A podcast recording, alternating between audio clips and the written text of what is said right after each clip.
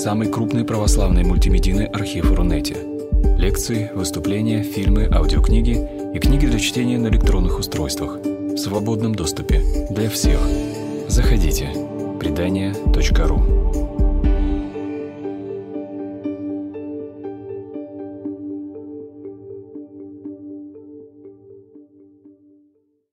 присутствующие офлайн и онлайн. Всем вам добрый вечер. Мы собрались здесь э, по адресу Московский проспект, дом 100, в школе при Новодевичьем монастыре для того, чтобы поговорить об очередном сюжете, сюжете довольно интересном, привлекательном, э, неудобном сюжете э, Ветхого Завета.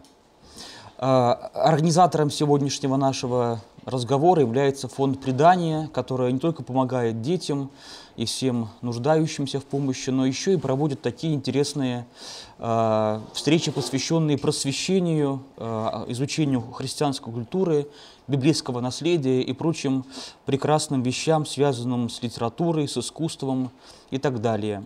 Э, всем, кому встречи эти дорогие и интересные, просьба поучаствовать в поддержке этого фонда. Это можно, опять же, сделать через сайт, либо присутствующие здесь могут обратиться, обратить свои взоры вот на ту стоящую там э, кружку для сбора пожертвований, и тогда мы можем, вот, сделав все эти вступительные речи, начинать наш разговор. Э, тема нашего сегодняшнего с вами вот э, разговора, нашей встречи, она указана и в анонсах, и на презентации, и я сделал ее так максимально провокационно. Даже некоторые люди э, говорили, что так нельзя называть темы э, для того, чтобы выступать священнику, об этом говорить.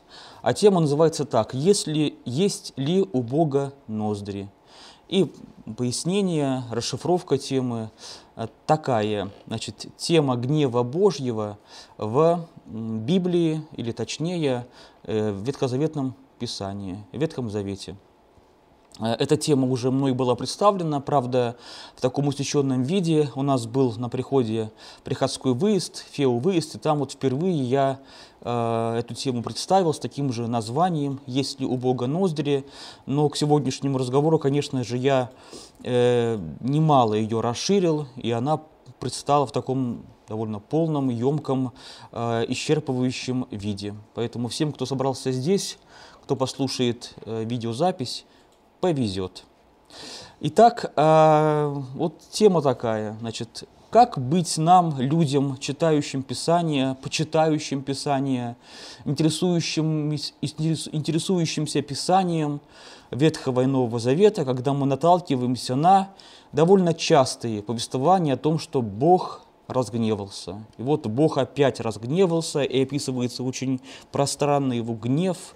Обычно краски используются довольно мрачные для этого описания – и при всем при этом мы, ходящие в храм, читающие Новый Завет, слушающие благочестивые передачи, вот, знаем, что гневаться – это плохо. Вот, мы учимся себя контролировать, свои слова, эмоции, и вот возникает такой конфликт, настоящий конфликт. Как нам понимать то, что Бог Библии, Бог Ветхого Завета испытывает состояние гнева – такого очень знакомого нам, такого сильного, глубокого чувства, э, которое, которое охватывает всего человека, э, выводит его из себя, заставляет забыть контроль над своим языком, своими действиями, и мы в состоянии гнева испытываем одновременно прилив сил, какого-то энтузиазма, вот, испытываем необычайную смелость, а потом мы обычно расхлебываем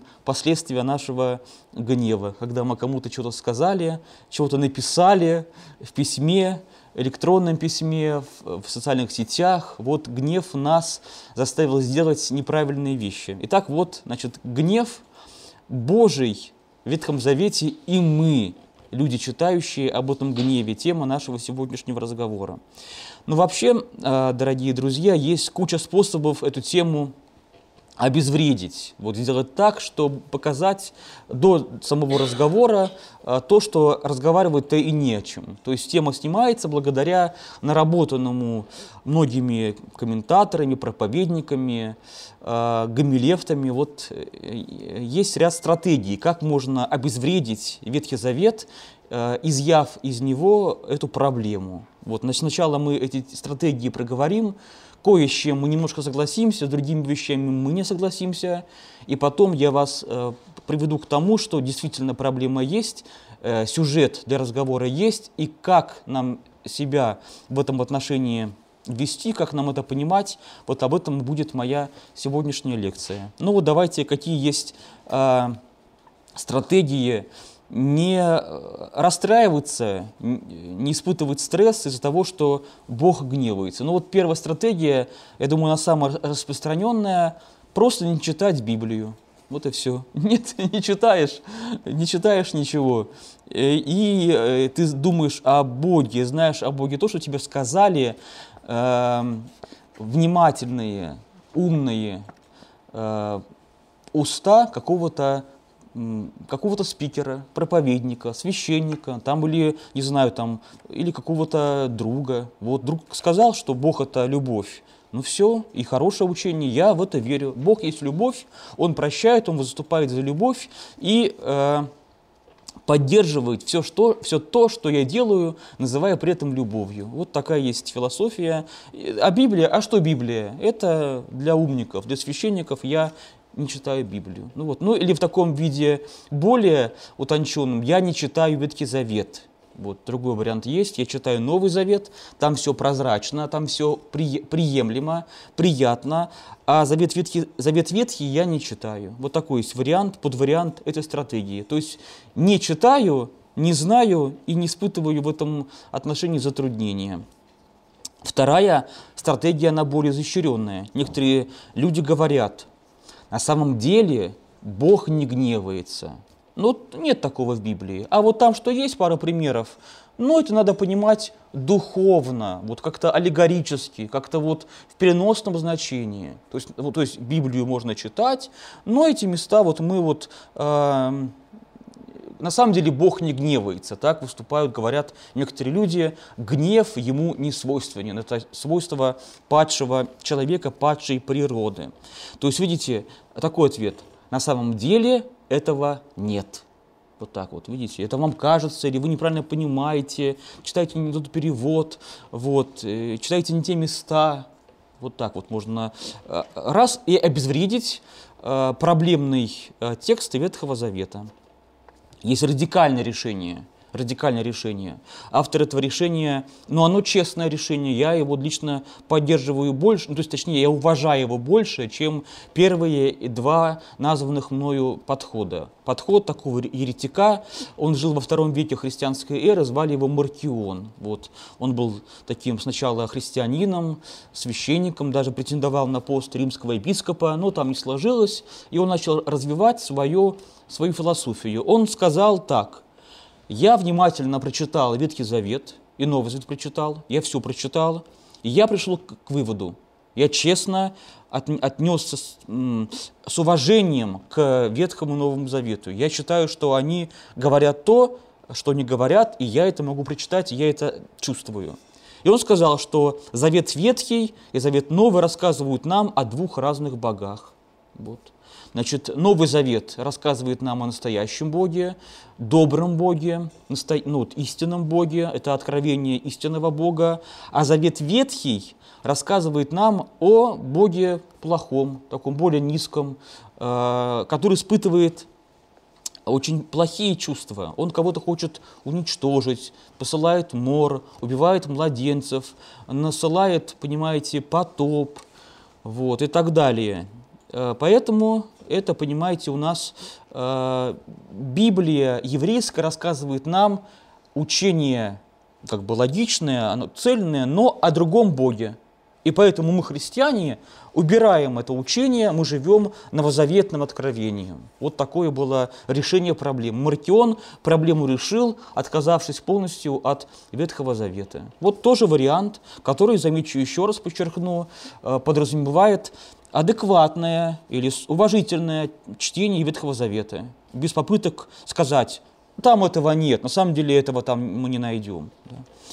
Вот. Есть другое, но, конечно же, вы понимаете, да, что решение Маркиона – это решение еретическое, и церковь, современная ему, и церковь всех последующих веков и эпох говорила, это неправильное решение. Мы считаем Писание Ветхозаветное еврейское Писанием, Библией. Это есть Библия нашего Господа, Он ее читал, Он ее цитировал.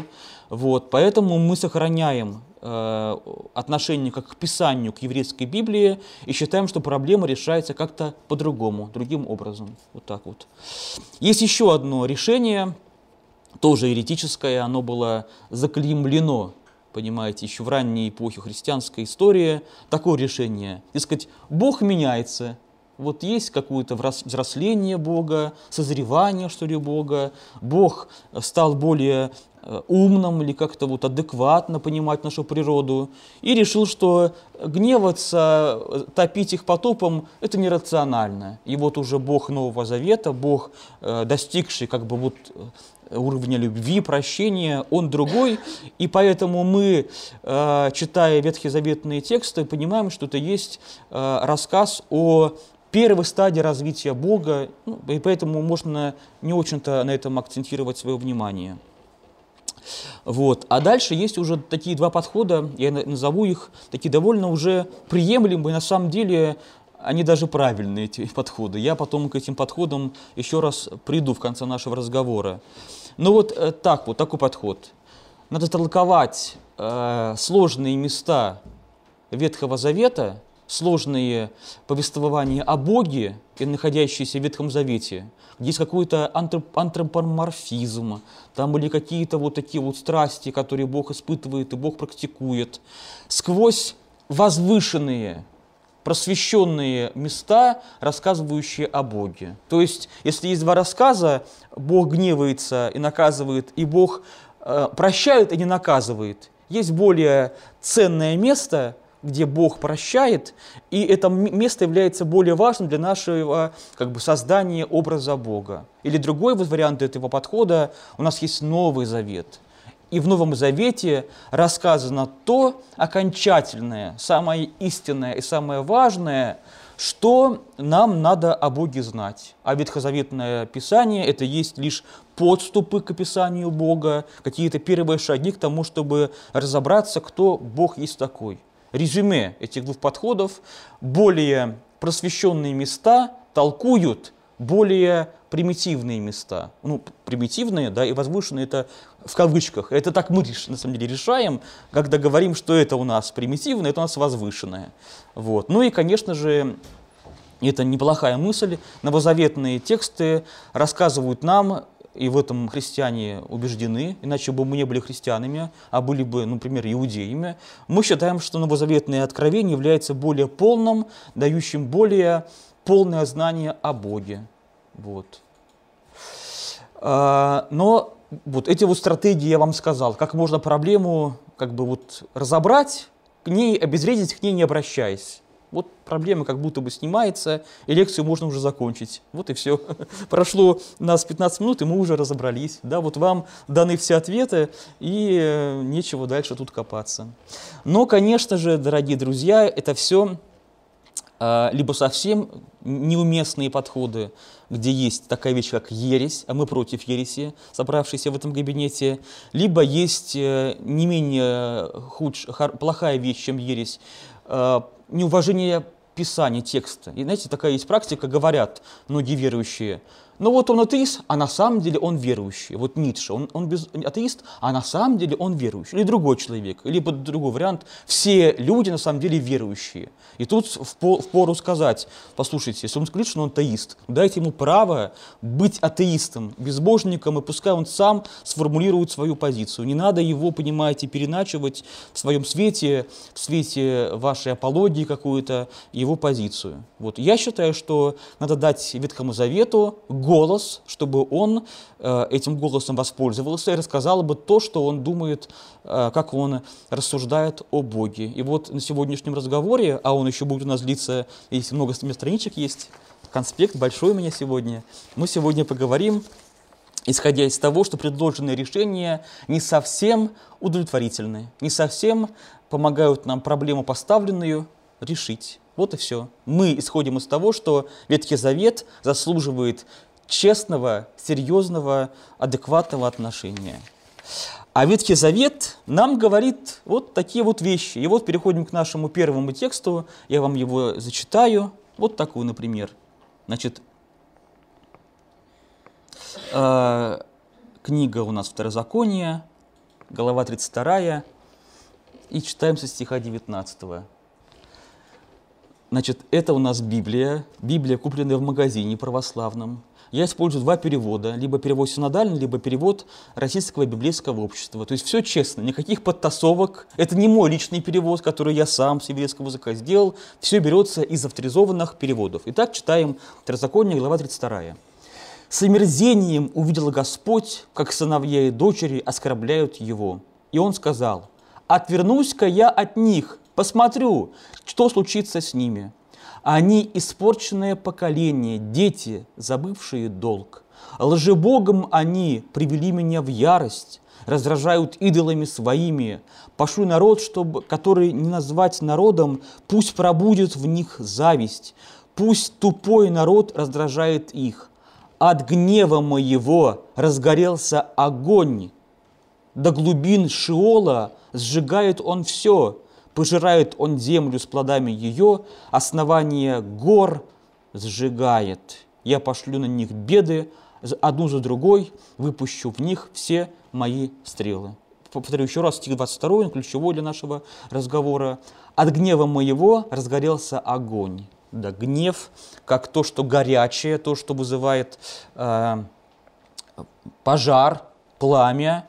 До глубин шола сжигает он все – то есть этот гнев охватывает все мироздание от небес до преисподней, до Шиола. Пожирает он землю с плодами ее, основание гор сжигает. Вот это и есть картина, э, картина библейская э, того, что вот Бог испытывает это чувство. Бог гневается.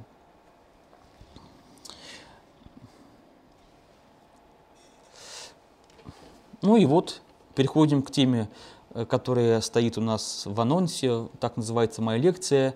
Значит, есть ли у Бога ноздри? И почему тут ноздри? У нас всегда шла речь о гневе, там все понятно.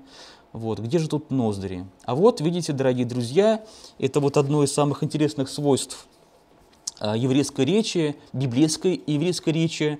И хоть это речь семитская, другие народы семитские не имеют такого сочленения двух разных понятий – в одном слове. Вот. Значит, слово очень простое «аф». Вот, «аф».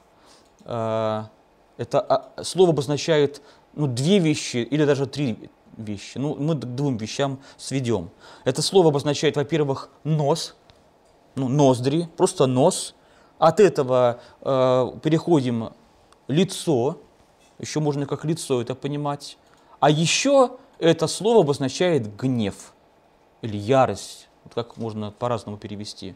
А, то есть, еще раз повторяю, одно и то же слово, состоящее из двух букв, «ав», обозначает два таких вот поля значений, и они такие довольно, ну, разные. Не то, что вот э, гнев, ярость, раздражение. Нет, разные э, вещи обозначаются одним словом. Первое обозначение – это ноздри, нос, и от этого лицо человека или лицо Бога, а второе значение вот такое – это вот э, это э, чувство гнева, раздражения, неприятия. И, конечно же, можно понять, почему так получилось. Да, потому что люди видели, как люди, как люди гневаются, как они испытывают это состояние. И, наверное, если вот, допустим, тут все заросло бородой, вот более чем у меня обширно, и щек не видно, скул не видно, рта не видно, а нос виден – да, и сразу понятно, что значит, гнев выражается в том, как себя ведет мой нос. Он, ну, может быть, вот испытывает какую-то, расширяется, ноздри очерчиваются, или он как-то горбинка появляется, он дышит, он дышит более сипло, более так вот насупленно. Э, то есть нос – индикатор этого состояния. Ну и также есть мир животных, которые тоже, значит, животные, ну, есть те, которых можно потрогать, они тебя не съедят, когда они гневаются. Там какая-нибудь, не знаю, собака там или кошка, они у них тоже вот эта вещь, она очень подвижная, нос, и вот так вот получилось. Вот. Есть вот у меня вот подтверждение, видите? Значит, э, книга Иезекииля, 38 стих, стих 8, э, глава, стих 18. «Но в тот день, когда придет Гог на страну Израилеву, говорит Господь Бог, разгорится мой яростный гнев». Вот, это переводчик перевел. «Разгорится мой яростный гнев». Если взять, если взять еврейский оригинал и просто сделать построчник каждого из слов, которые там фигурируют – то можно перевести так, вот я внизу указал, то поднимется гнев в моем носу. Вот так вот э, написано в оригинале.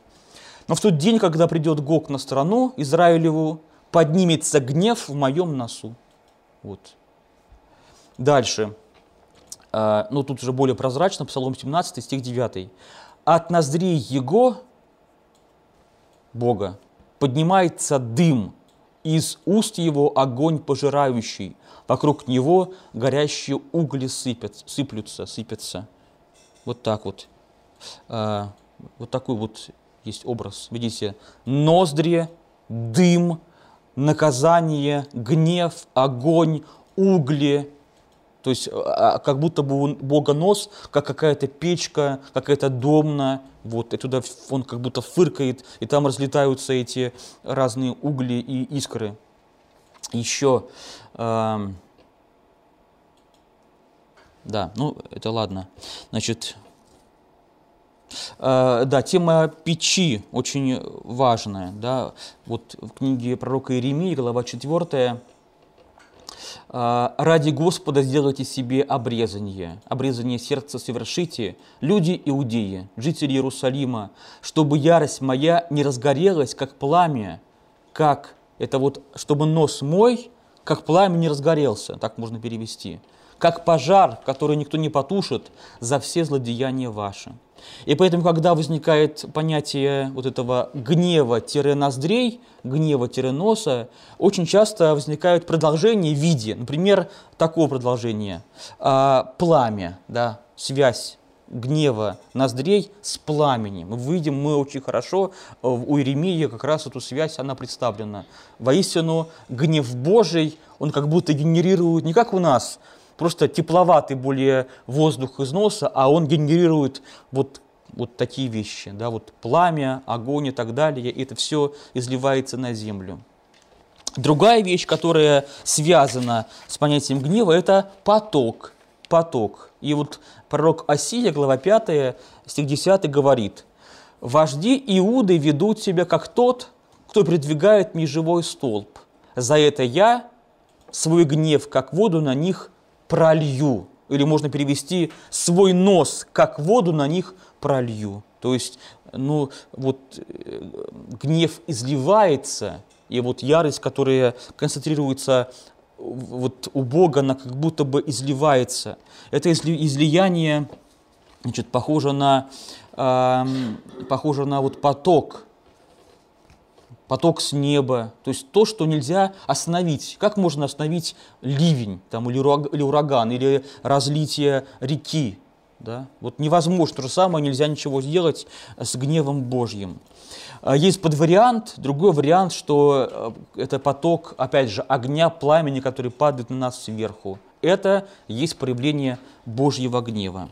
Итак, ну, э, это лишь некоторые стихи, да, этих стихов, на самом деле, их очень много, вот. Я надеюсь, что этими стихами я доказал вам, что есть повествование о Божьем гневе в Ветхом Завете. И истолковать по-духовному или не замечать, ну, это будет как-то странно. То есть первый наш вывод, в Ветхом Завете есть э, стихи, есть большие массивы, где рассказывается очень хорошо о гневающемся Боге. И позвольте, тогда уж я к этому тексту обернусь, э, вернусь. Это слайд второй, Значит, вот прочитаем из книги пророка Аввакума, глава 3, такой, такой псалом, не псалом, да такая теофания. И вот что в этой теофании э, рассказано о Боге. Я думаю, что многих наших слушателей это повествование ну, просто удивит. Ну как нам, чего нам делать с этим Богом воистину? Вот что нам можно с ним сделать? Итак, что мы тут найдем? Итак, Бог идет от Тымана, святой грядет с горы Паран, величие его небеса покрывает, слава его полна земля. То есть вот шествие Бога. Вот. Бог живет на горе, он с горы спускается, и он по земле шествует. Словно солнце блеск, молния в руке его, а в ней его мощь сокрыта. Вот, у него в руке молния. Перед ним идет мор, чума за ним по пятам. Это Бог, который вышел, чтобы воевать, чтобы с кем-то бороться, чтобы на кого-то свою ярость излить. Поэтому окружает его, видите, мор, чума. Встал он, и земля содрогнулась. Взглянул, и народы затрепетали от ужаса, раскололись вековые скалы, древние горы с землей сравнялись, пути его – пути вечные. То есть вот от этого одного взгляда Божьего вот происходит вот это вот трепет народов, а, скалы раскалываются или вообще землей равняются. Не на реке ли воспылал, о Господь, не на реке ли воспылал Твой гнев, не на море ли ярость Твоя, что на конях своих Ты скачешь, на колесницах непобедимых. Это очень важная мысль, мы к ней потом вернемся. Вот, а, значит, очень часто, замечают комментаторы, тема гнева, она связана с самим творением мира, потому что вот этим гневом как будто бы Бог созидает сам мир, собирая стихии, стихии, аморфные, инертные, противящиеся Богу, в что-то связанное, разумное, логосное, рациональное. И потом Бог с этими стихиями потом борется, как будто их контролирует, держит под контролем. Это вечное море, первобытный океан и так далее. Вот в стихе восьмом именно об этом идет речь. «Лук твой ты натянул, стрелами колчан наполнил, землю реками ты разверз. Горы, увидев тебя, затрепетали, с неба ринулись воды и заревела бездна. Высоко воздела свои руки. Солнце и луна остановились в своих чертогах пред блеском летящих твоих стрел, пред сиянием молний копий твоих. Ну, мы знаем, что для кого-то из древних луна и солнце это были, это были олицетворенные светила, это были какие-то существа, это были божества. И вот эти божества, как будто бы управляющие всем, под, э, приливы, ход там, не знаю, сезонов, они как будто забиваются в норку, потому что на них Бог взглянул. То есть Бог важнее, чем ваши вот языческие божества, и все они как какие-то мышки перед ним разбегаются. И вот стих последний. В гневе ты попираешь землю, в ярости топчешь племена. Вот такой Бог, вот об этом рассказывает Ветхий Завет, и нам надо с этим чего-то делать. Ну что, проблема есть или проблемы нету? Проблема есть. Ну как, вас очень расстраивает? Ну, какой-то неблаговидный, да, кажется. Вот кажется неблаговидный образ Бога какой-то. И он много кого шокирует да, каких-нибудь интеллигентов, которые вот берут и говорят потом, я не могу верить в Бога, который поступает так. Или другая есть очень важная реплика. Я не понимаю, что такое Божий страх, страх Бога. Я не могу это принять. Ну вот и, и сразу э, надо как-то вот нам вот тут плясать, чтобы это все обезвредить. Да? Ну ладно. О каком еще гневе идет речь в Ветхом Завете? Ну, конечно же, идет речь о гневе человеческом, да, люди гневаются. И я думаю, что этих гневающихся людей мы знаем много. Читая Библию, мы можем вспомнить, может быть, помните гнев Исава, от которого убежал его брат. Вот, ну, люди, э, семиты, восточные, чувство гнева было, было им знакомо. Но замечу, вот ученые почитали, что в три раза чаще о гневе Бога идет речь, чем о гневе человеческом. Вот так, вот такая пропорция. То есть в основном э, это факт, э, факт математический, гневается Бог в Ветхом Завете, а потом уже разные люди. А как вот можно это поведение оценить? Как оценивает Библия гнев человеческий, который описывается этими же словами, ноздри и, и, и ярость. Так вот, дорогие друзья, почти везде, это такое правило, этот гнев описывается негативно. Гневаться человеку неправильно, неразумно, нехорошо. Гневаться человек не может, потому что лишь а, потому что гнев это есть прерогатива Бога. Бог гневается, поэтому ты не гневайся. Бог воюет, поэтому ты не воюй. Бог наказывает и карает, и мстит, поэтому ты что?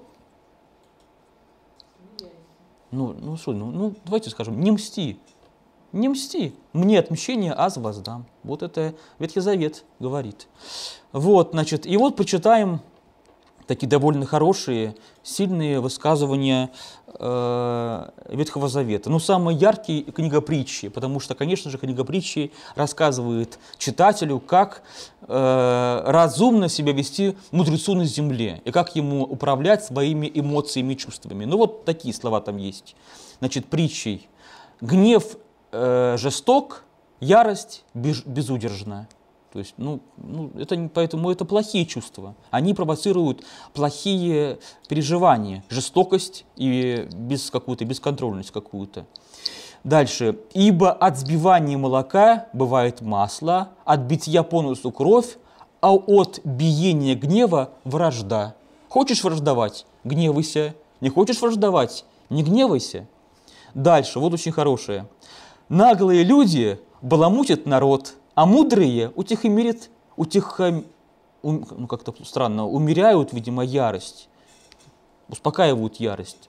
Глупец дает волю гневу, а мудрый дает ему остыть. Вот так вот. Это Ветхий Завет. Уже, видите, там прослеживается эта мысль такая, что гневаться нельзя ветхозаветным евреям. Сведущий осторожен в словах, а кто разумен, тот хладнокровен. Вот так вот. То есть, если ярость это какой-то жар, вот тут вообще вот не хладнокровен, тут написано слово холодный. Вот тот холодный, следующий осторожен в словах, а кто разумен, тот холоден. Ну, конечно же, не в своем сердце, да, в своих эмоциях хороших, да, а вот именно в гневе. Гнев там у него не укореняется. Или вот еще вот э, такое выражение из книги э, Иова, глава 36, стих 13, «Сердце нечестивцев гневом полно». То есть гнев – это есть удел нечестивцев, или как вот здесь вот глупцов, да, видите, несведущих, неразумных, наглых, немудрых, любящих вражду. Поэтому в Ветхом Завете прослеживается мысль а, такая, что гневаться может лишь Бог. А люди, божьи люди, гневаться права не имеют. Значит, э, ну вот, есть, понимаете, у нас запасной ход, и мы про него уже сказали. Возможно, в Ветхом Завете Бог уже не гневается. Вот так вот. Там есть иное учение о гневе, и о гневе Бога, и гневе человека. Вот там, может быть, найдем опору, чтобы на этой опоре вот стоять и сказать, все, ветхозаветные тексты, разные ваши Наумы, Аввакумы и Иовы мы убираем в архив, сдаем. Да? Вот. То есть, видите, проблема, да, вопрос. Значит, это все еврейская Библия, Библия людей эмоциональных, страстных, вот, э, учащих примитивно о Боге, а в Новом Завете все иначе. Но вот почитать можно, вот, внимательно почитать, то есть не предвзято, не замечая места неудобные, а лишь удобные. Там Бог есть любовь и так далее. Это только замечаем. Если мы почитаем внимательно, с уважением к тексту, то мы там найдем очень частотное слово вот орге. Орге. Это есть гнев.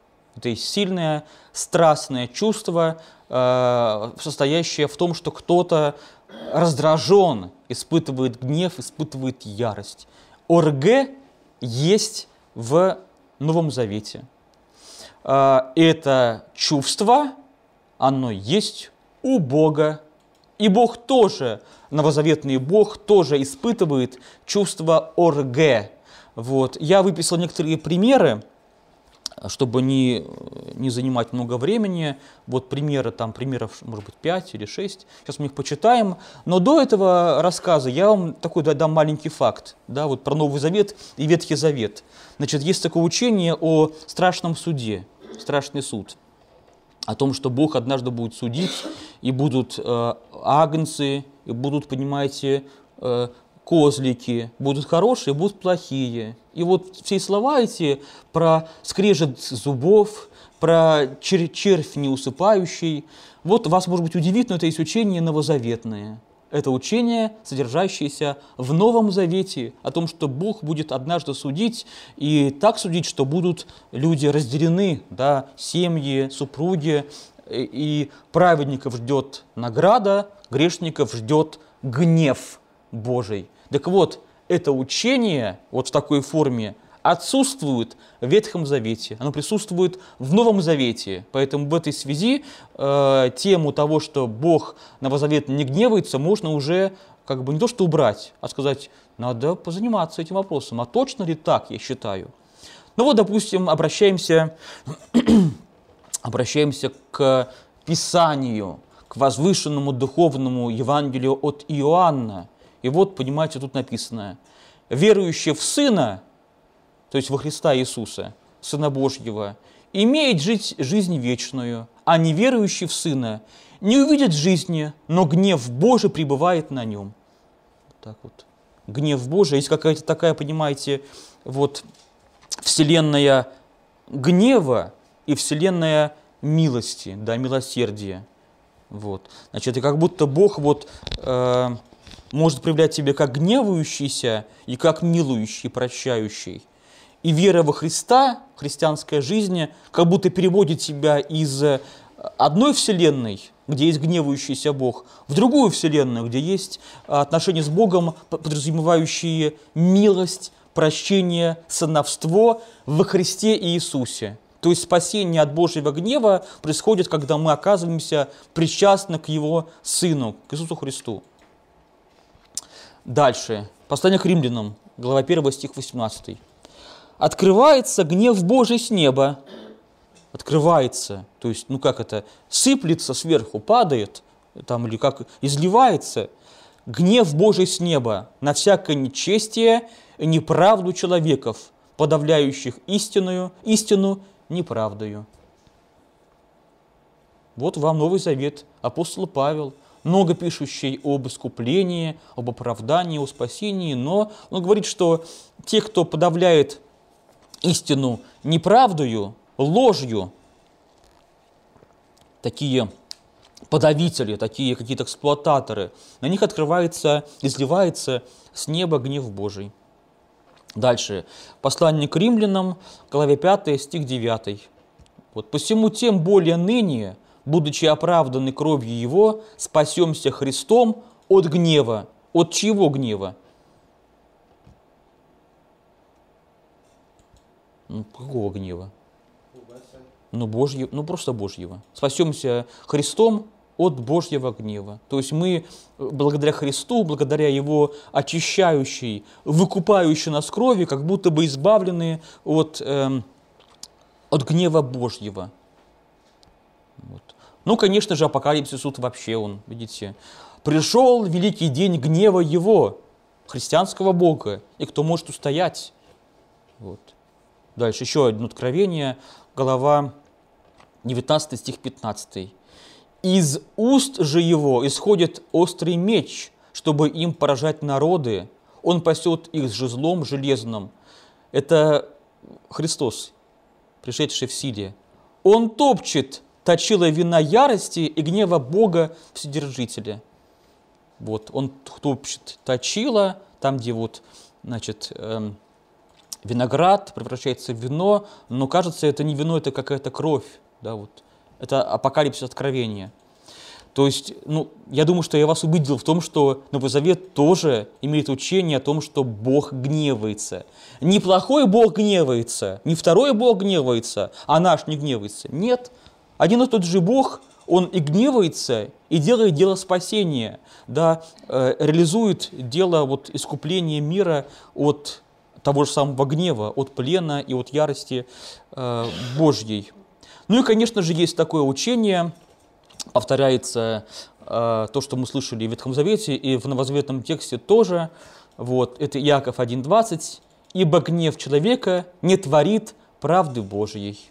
Ну, вот, знакомая нам по книге притчей мысль, что человек, значит, гневающийся, испытывающий быстро, так, приходящий в состояние реактивное, вот, вспыльчивый, любящий гневаться, любящий э, ярость проявлять, он правда Божья не творит, да, это далеко. Поэтому подтверждается еще одна вот эта ветхозаветная мысль, что гнев – прерогатива Бога, а не человека. Ты гневайся, э, ты, Бог гневается, а ты не гневайся. Итак, ну вот, э, когда мы проблему максимально заострили, и кого-то точно уж расстроили из слушателей э, офлайн либо онлайн, давайте перейдем к части второй.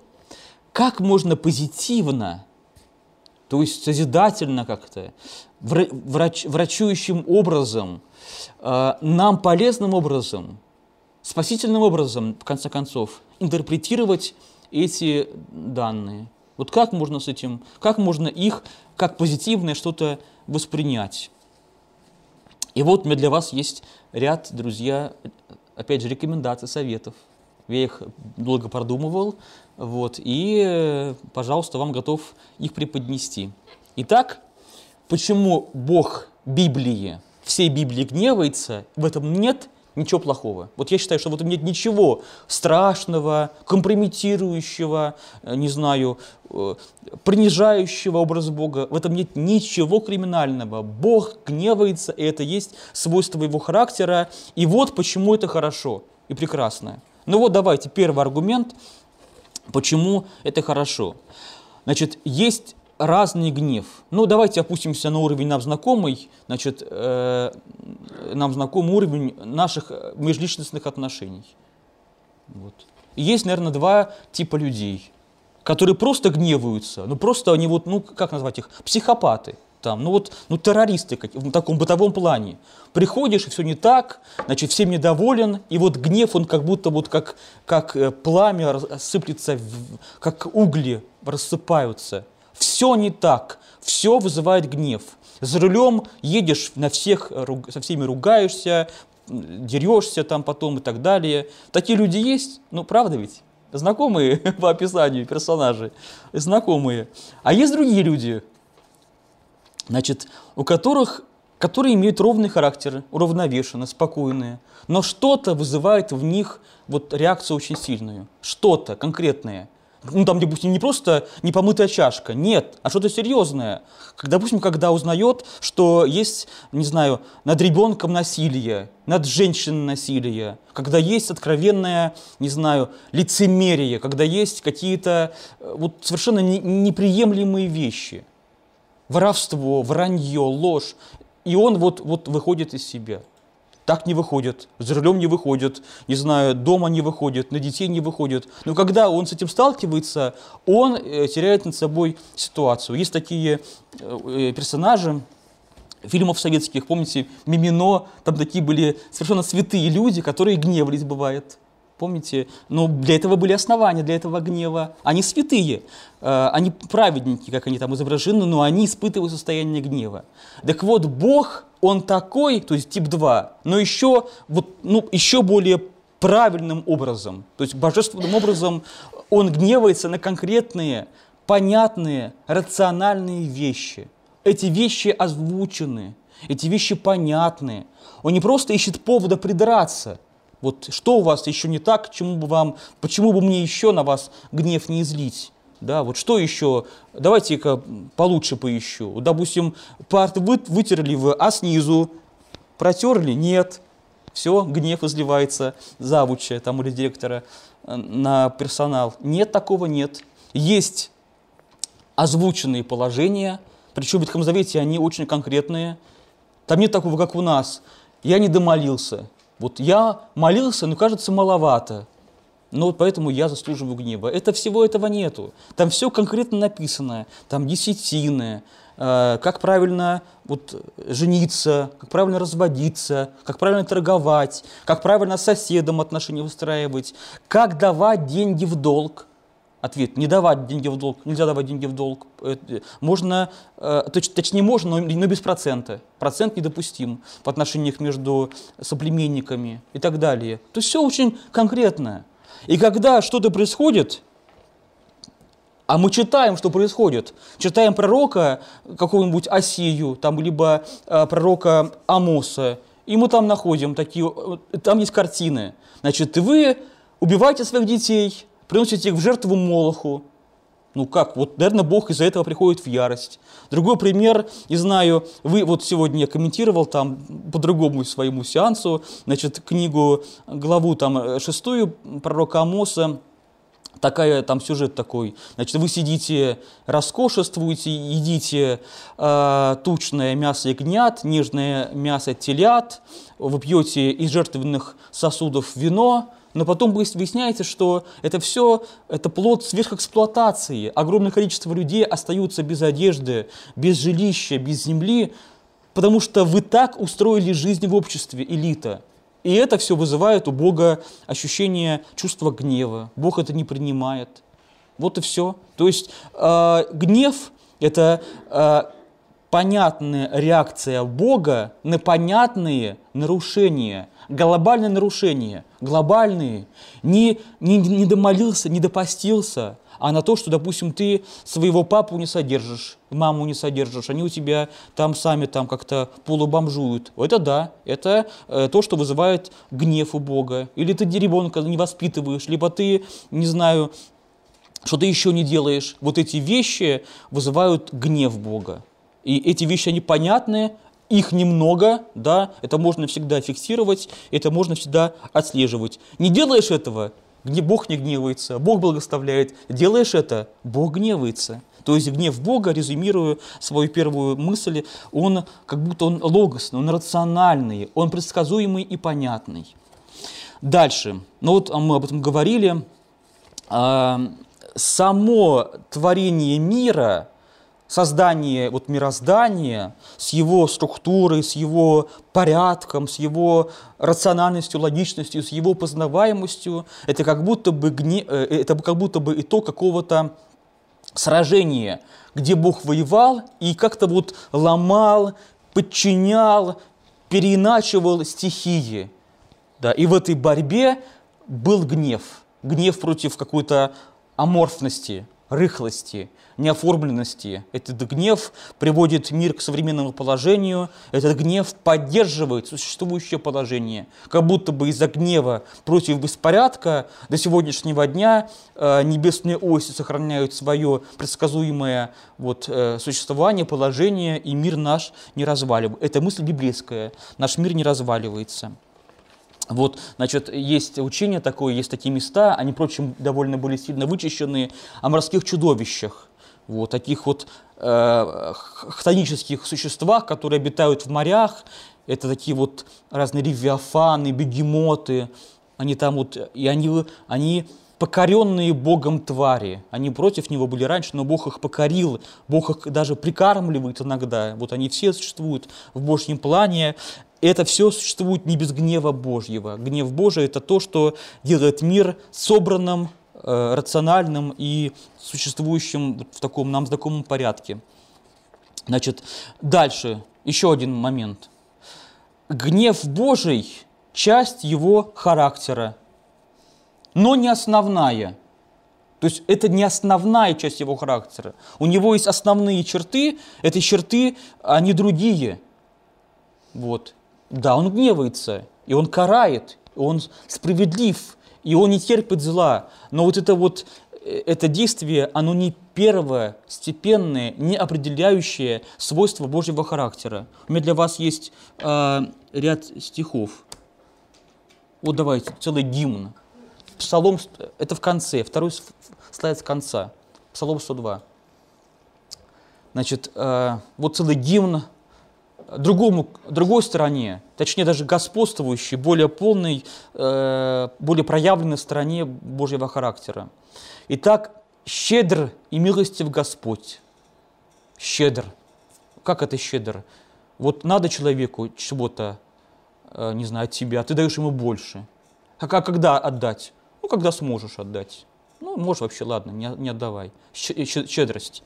Милостив, милосердие, Господь. Долготерпелив, когда делают плохо люди и раз, и два, и три, и четыре, и десять. А он долготерпелив. Вот он, видите.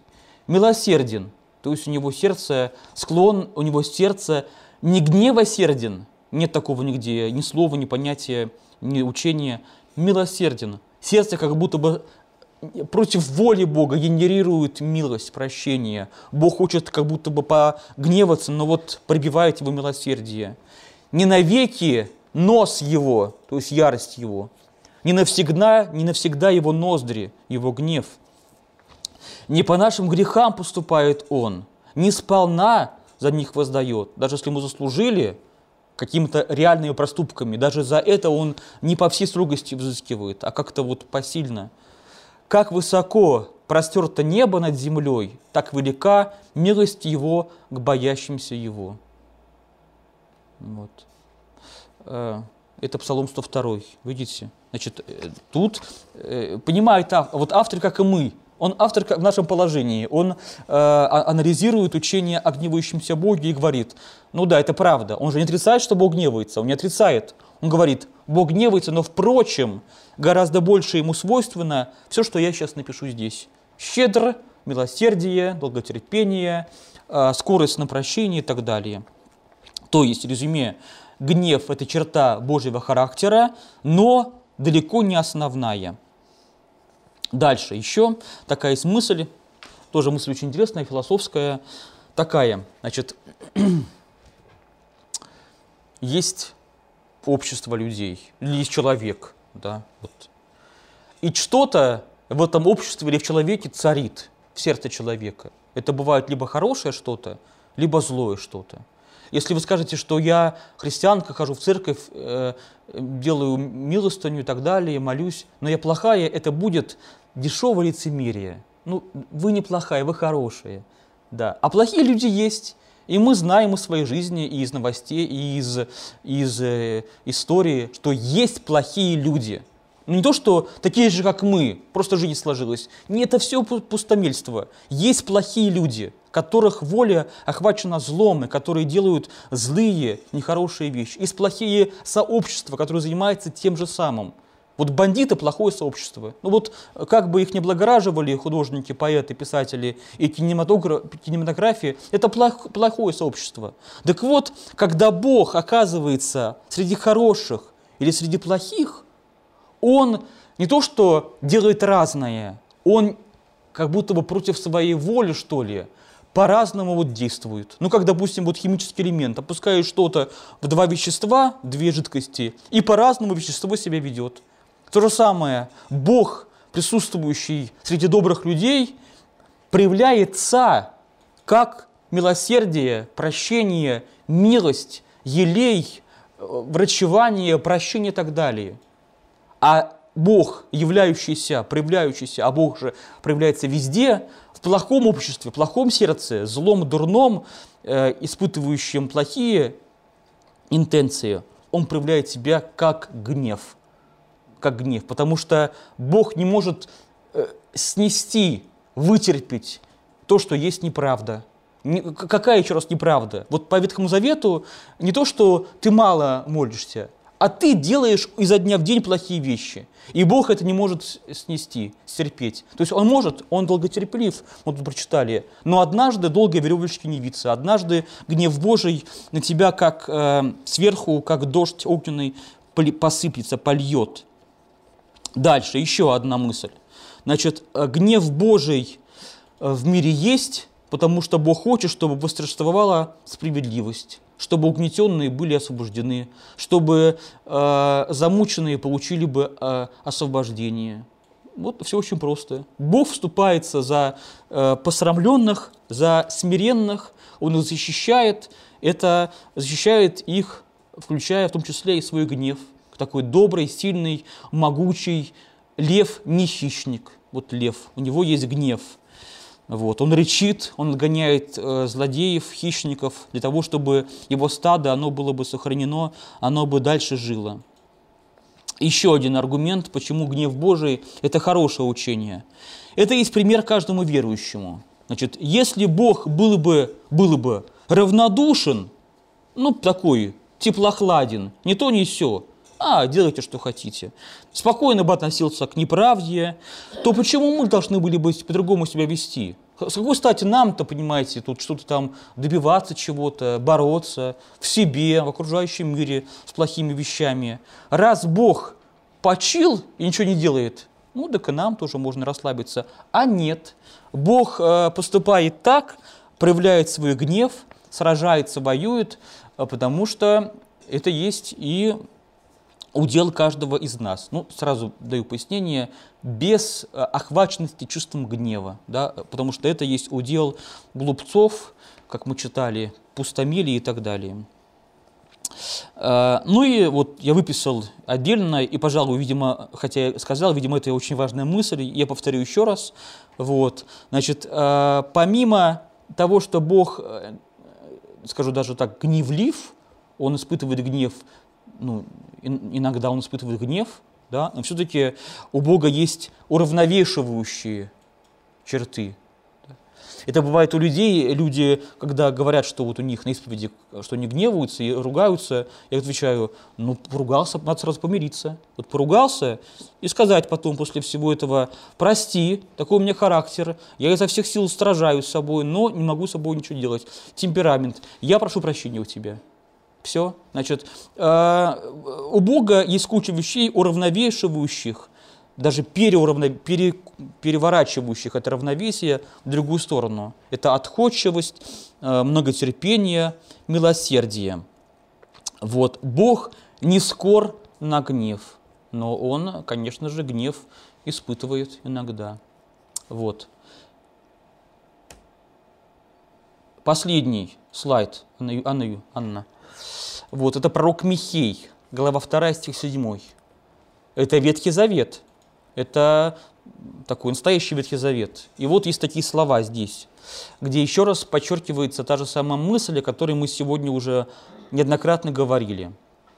Значит, разве не было тебе сказано, о род Иакова? Ну, Иаков, Израиль – это одно и то же, поэтому «О, Израиль» так можно перевести. Ты разве не знал, тебе разве не было сказано, что и дальше куча э, риторических вопросов, на которые нужно отвечать всегда «нет». Значит, разве Господь гневлив? Нет. Разве в этом его деяние? Нет. Ведь мои слова благоприятны для тех, кто живет честно. И вот как раз вот э, приятный мне реализм ветхозаветный, такая консервативность, приземленность, вот, всего в меру, да, все четко, конкретно. И вот хорошее пояснение. Значит, начинается с чего мысль? Что Господь не гневлив. Господь не проявляет себя именно поступками гнева. Это не основные, не основные для него э, эмоции, чувства, переживания, поступки. Но есть очень важное пояснение. Для, э, значит, слова мои благоприятны для тех, и сам я к ним благоприятен, кто живет честно. И вот еще очень приятное замечание, видите, написано нечто невыполнимое, да, кто только обо мне думает, кто, кто во всем раскаялся, кто от всего, от тех пороков, понимаете, избавился. Ну, потому что ветхозаветный автор понимает природу человека и, и дает отчет э, того, с кем э, он имеет дело. Это невозможно. Но вот сказано следующее. Кто живет честно? честная жизнь. Вот. И сегодня я много, там, три главы прокомментировал книги пророка Амоса.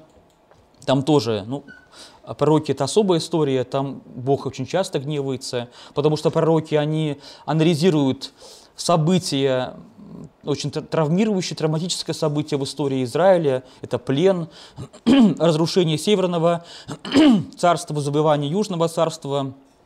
И в этом проявляется гнев – вот гнев Бога целиком в, это, в этом проявился, и э, разные пророки лишь ищут основания, а почему это был гнев.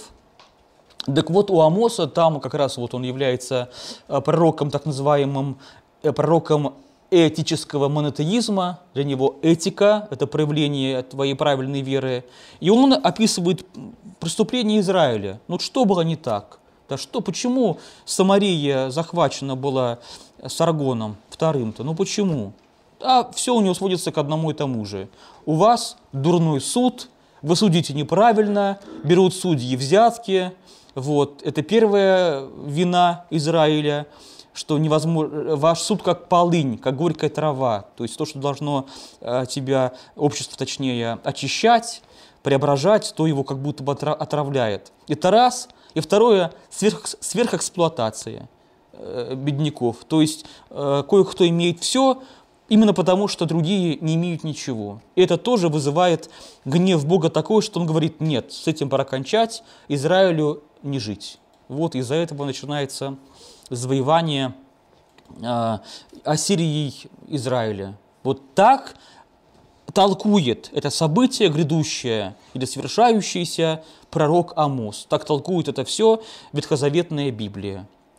Ну, дорогие друзья, у нас сегодня лекция не то что маленькая, она такая у нас сегодня оформленная, да, Ничего лишнего у нас сегодня нету. Тема заявлена, тема изложена. Есть э, время для разговоров, для вопросов э, для слушателей и присутствующих в зале, и присутствующих в интернете. Можно поговорить, поспрашивать. Я полистаю Библию, другие вам места покажу. Но на этом моя лекция закончена. Я считаю, что я вам доказал ряд очень важных вещей. Значит, учение о гневающемся Боге находится в Ветхом Завете, находится в Новом Завете. Оно является цельным, какой-то глобальной реформы там мы не находим. И там, и там есть учение о том, что Бог испытывает иногда чувство гнева, но помимо всего прочего, мы с вами это признав, нашли целую кучу правильных стратегий, как позитивно воспринимать э, учение о том, что Бог гневается. Не уходя в крайности гностицизма, двоебожия, мракианитства или вообще такого непочтительного, э, предвзятого, пристрастного чтения э, Библии, Ветхого или Нового Завета. Это тоже некорректная вещь. Библия требует к себе адекватного, честного отношения. Спасибо всем за внимание, дорогие братья и сестры.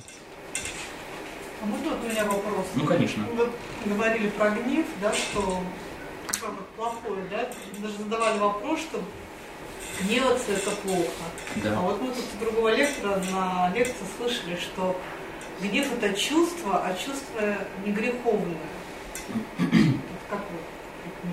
Что они не могут быть греховными. Видите, я библист, я вам привел стихи. Куча стихов из Ветхого Нового Завета, где написано, что ну как, ну как греховно? Того, что там греховно, такого нету. Там написано, что... Что, что гнев это вот это чувство. То есть мы имеем право на гнев нет, не про Витки завет, вы говорили про человека, что ну, как бы гневаться плохо, вы сказали.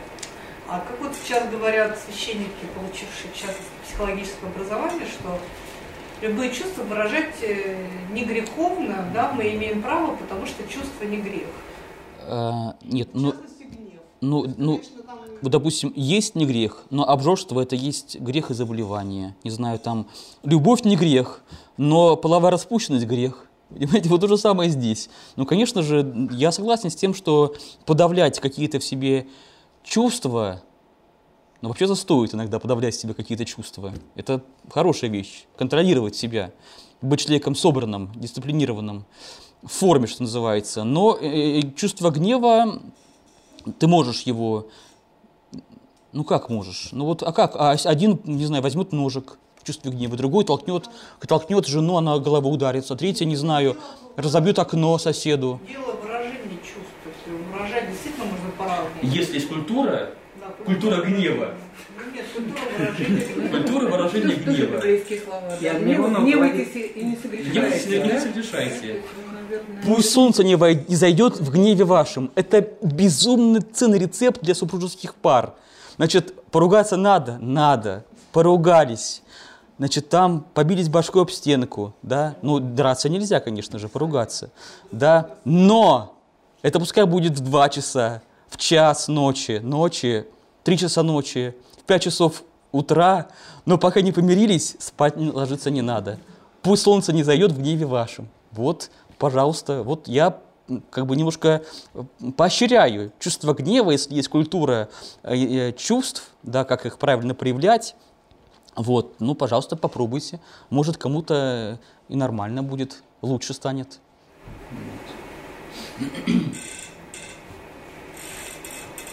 Так, в интернете пишут спасибо, мы должны знать своего Бога, вопросов нет. И если нет вопросов... Нет, давайте поговорим здесь. Нет. Ну, я знаю, что у Виталия вопрос есть какой-то. Вот. Такой вопрос. Немножко так, смесь Ветхого и Нового Завета. Люди, вот, погибшие в потопе, да, вот, в гневе Божьем, да, они могут рассчитывать, ну вот, в втором пришествии на милосердие? У них не было возможности там покаяться в своих грехах, еще в чем-то. Ну, я думаю, что э, для Бога, значит, для его характера свойственно давать человеку э, прощение при любом малейшем поводе.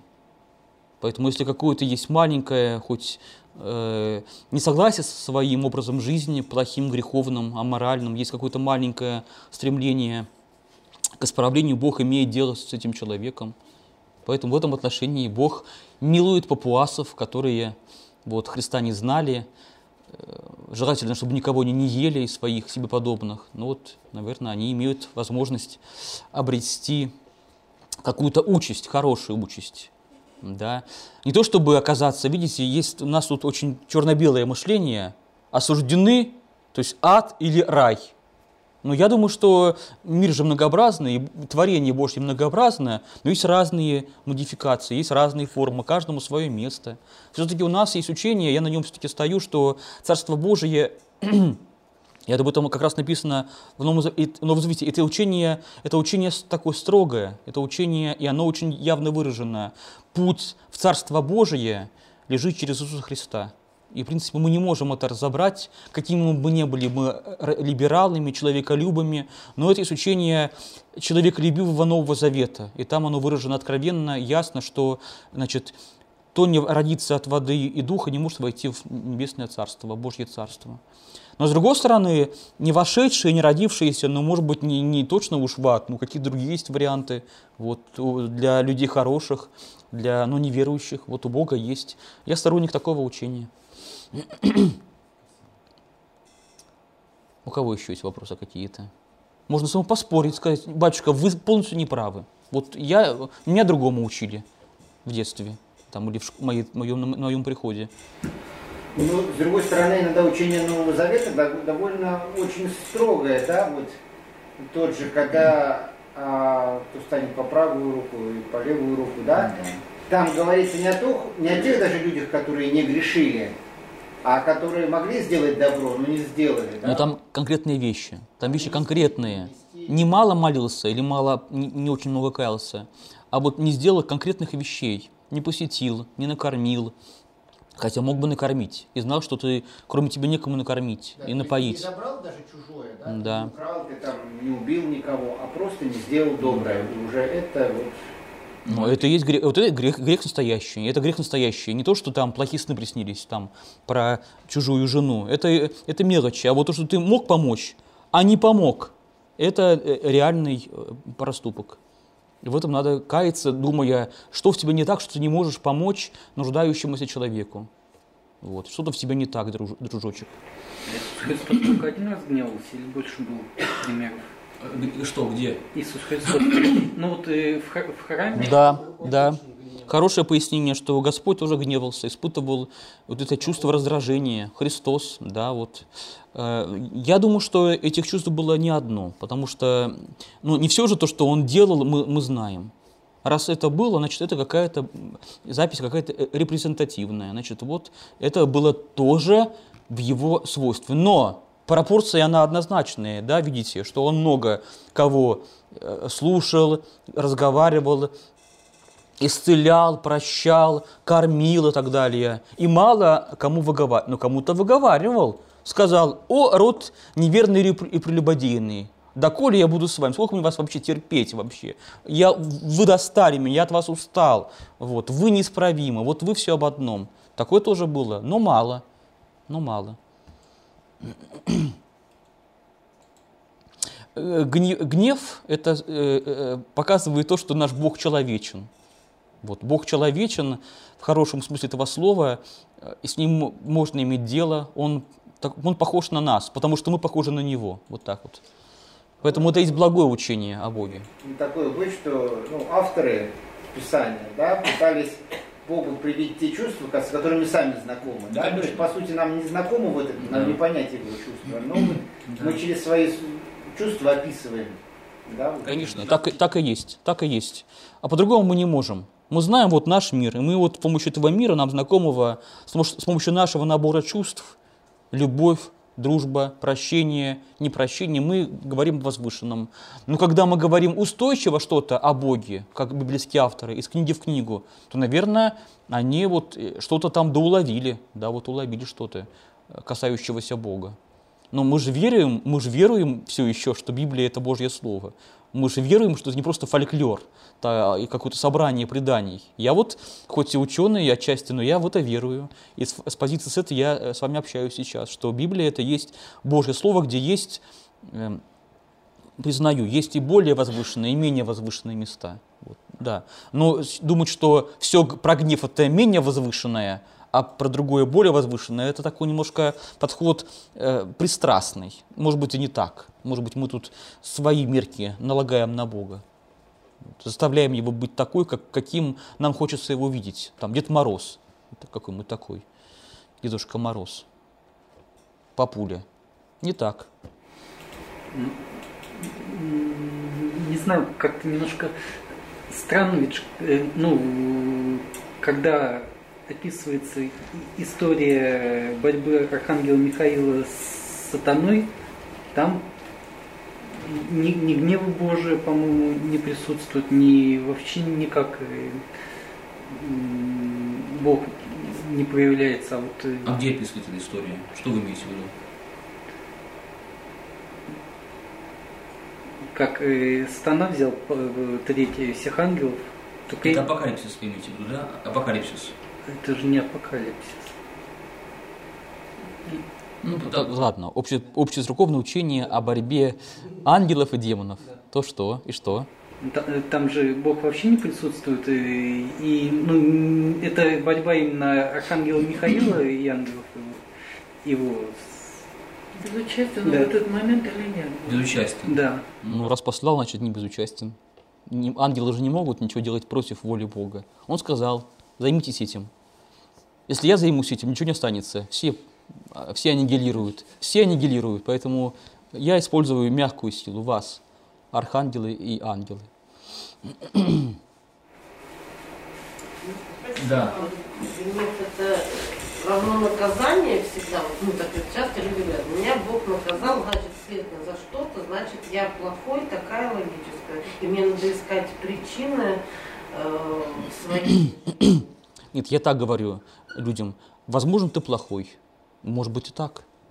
То есть, э, может быть не так, а может быть и так. Потому что, помните, опять же, в Евангелии история, почему там те-то, вот, не знаю, почему он страдает? Не почему, просто он страдает. Вот так вот получилось. Э, есть в мире генетика и прочие разные вещи, есть грехи других людей, родителей. Он, он ни в чем не виноват нет в нем вины, но он страдает. Такое бывает тоже. Поэтому, а бывает, что и нет. А бывает, что люди, делающие плохое, страдают. И это есть, элемент, это есть Божий гнев на них изливаемый. Э, покинуть зону Божьего гнева можно, э, перейдя в зону Божьей милости через покаяние, крещение и обращение к Иисусу Христу. Все. Ты оказываешься чадом не гнева, но прощения, свободы. Э, но там тоже есть у тебя и обязанности, и миссия, и правила, которыми надо руководствоваться. А вот на этом выезде, про который мы говорили в начале, где вот э, доклад, потом был еще доклад от Дмитрия Сизаменко, и там вот как бы вышла из этих двух докладов такая вот мысль, что гнев вообще Божий вот э, в данный момент, он у каждого из нас внутри получается. То есть вот, э, если мы переступаем через э, тот вот образ э, Божий, заложенный в нас, да, вот, то есть, ну, когда делаем какие-то грехи против своей совести, то тут же вот в принципе мы вот ощущаем сами тоже в себе, вот не знаю, то, что называют муки совести, да, вот э, э вот это вот несоответствие. Собственно говоря, вот так вот проявляется гнев э, Божий, который вот все это как внутри нас происходит. Можно, можно... на самом деле этого нет ничего. Вы, так что ли? Нет, почему? Он есть, но не обязательно же. Вот, ну, я, например, может быть, э, глубоко заблуждаюсь, но не являюсь сторонником такой идеи, что я согрешила, завтра мне кирпич на голову упадет. Совершенно я против. То есть, ну, как бы, для меня гнев Божий не в каком-то наказании, что споткнулась, потому что вчера там забыла прочитать вечернее правило. Ну, я тоже против этого учения. Вот. Ну, это просто сейчас втекает из вопроса. Поэтому как бы наказание Божье, оно получается внутри нас. Но не потому, что его нет, а потому что мы сами себя, получается, больше наказываем. наказываем. Да. Ну тогда можно себя натренировать так, что этот механизм отключится, и мы можем делать плохие вещи, и не будет этого наказания. Так что ли? Какой-то ауто, как-то свобода, освобождение, и я могу делать все, что хочу. Ну, то есть вы считаете, что если что какие-то внешние деяния, они являются проявлением гнева Божьего? Ну, я сказал же, иногда бы являются, иногда не являются. Иногда э, по мелочи никакой связи, думаю, что нету. Нет никакой связи между вычитыванием правил или то, что вы сказали, там еще какие-то ерунда. Э, и кирпичом нет таких связей. Бог не, не казуист, и он не ищет повода придраться. Но если кто-то, не знаю, мой друг делает что-то ужасное изо дня в день, ну что ужасное? Ну, обворовывает подчиненных изо дня в день, изменяет своей жене изо дня в день. Что там еще? Э, колдует на кого-то, там против кого-то изо дня в день ну, но однажды, ну, Бог долготерпелив, то однажды будет что-то нехорошее, не то чтобы в его жизни, вот, к сожалению, еще бывает задета жизни невиновных людей, да, кто вообще ни, ни при чем, детей в основном. Тут такой механизм, мне кажется, срабатывает, и поэтому, поэтому грешникам быть нельзя, ну, потому что опасно очень, и потом окажешься у разбитого корыта. Я вас правильно понял или неправильно?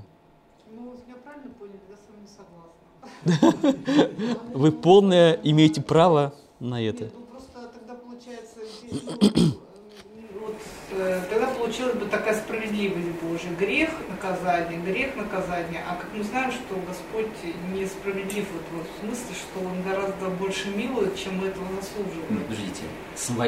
А кто вы, своя для Него, либо не своя? Если вы христианка, да, конечно, Он больше вас милует. Но, но не, не все... Нет, христиане для Бога свои. Но это же учение. У Бога есть свой народ, Израиль, церковь. Это свои люди, которые, вот, в принципе, ну, свои. Свое стадо, своя семья. И к ним у Бога особое э, отношение. Может быть, ну как вот у родителя. Дети свои, дети в общем. Ну, всем нам понятно это. Но все-таки я считаю, что ну, вот, э, большие грехи, ну, реальные грехи, они, к сожалению, приводят к реальной порче вот нас самих. Мы портимся, мы ломаемся. Ломается наша жизнь, потому что если я буду опускать в сок телефон, он сломается. Если человек грешит, он тоже ломается. И поэтому, ну, можно тоже сказать, Бог гневается, наказывает. Мы ломаемся и испытываем бедствие из того, что мы неправильно себя используем, нарушая инструкцию ну, дети, да, вот мне, например, какой-нибудь мальчик там что-нибудь сделает плохое, ну, я подумаю, ну, там, какой хулиган. Не буду его наказывать, правильно? Потому что мне, в принципе, он безразличен. Вот вы говорите, а своих детей я как бы подумаю, что же я сделала не так, как же мне их наказать, как же мне их научить. То есть я гораздо больше, скажем так, вот привели аналогии с ними, наказываю своих детей. Так а мне кажется, что и к своему народу, к, к христианам, э, э, Господь, наоборот, более пристрастен. Вот я могу по себе сказать, что я сделала какую-то мелочь, и ну, Тут рядом люди, я не знаю, все что угодно творят и прекрасно припеваючи живут. Значит, очень хорошее развитие сюжета, все так и есть. И Библия это, эту драму показывает. Смотрите, значит, вы дадите за трещину вашей до, доченьке за какую-нибудь ерунду, что она прольет сок. Ну, вы ей квартиру свою оставите, и машину, и дачу, и все, что вы потом еще заработаете, я вам желаю процветания, конечно же, и вам и вашей семье. Все им отойдет. Но да, вы дадите ее за трещину за испорченную кофту. Вот. То же самое, вот эта драма, она и в Библии проявлена, что Бог, Он дает все своему народу, но Он вот и вот все-таки внимателен, да, вот как-то вот бывает, и может быть по-хорошему придирается. Ну, вы дадите трещину, ну, деньги не отнимете, здоровье не решите, там, не унизите там, э, до земли, наверное, надеюсь. Вот. Так не поступают родители. Поэтому тут не надо. Мы против насилия. И это не решение проблем. Получается, в самопонимании евреев Бог более э, такой жесткий, чем э, в нашем понимании. Вот кажется, даже нет. Нет, вот я не знаю даже, как сравнить. Видите, если бы я был бы полжизни евреем, полжизни христианином, я бы мог вам дать как бы вот э, опыт свой, я не знаю. Вот. Я думаю, что бывает, что у верующих христиан гораздо более пессимистичное учение о Боге, вот, чем у еврея. Например, христианство традиционное особенно монашеское, оно считает, что все люди погибнут и пойдут в ад. Вот это очень печальное учение. То есть как это вот можно понять? Я пойду в ад, все пойдут в ад, грешники. То есть что, получается, Бог отправит всех в ад. Ну, такое довольно учение о Боге такое смелое. Вроде Библия вот так вот не очень-то дает повод так о Боге рассуждать. Поэтому тут нельзя сказать, какое учение более радостное, как вы сказали. Бывает по-разному. Спасибо за внимание, всего хорошего, не болейте. Лекция проведена и записана по заказу православного мультимедийного портала «Предание.ру». Лекции, выступления, фильмы, аудиокниги и книги для чтения на электронных устройствах в свободном доступе для всех.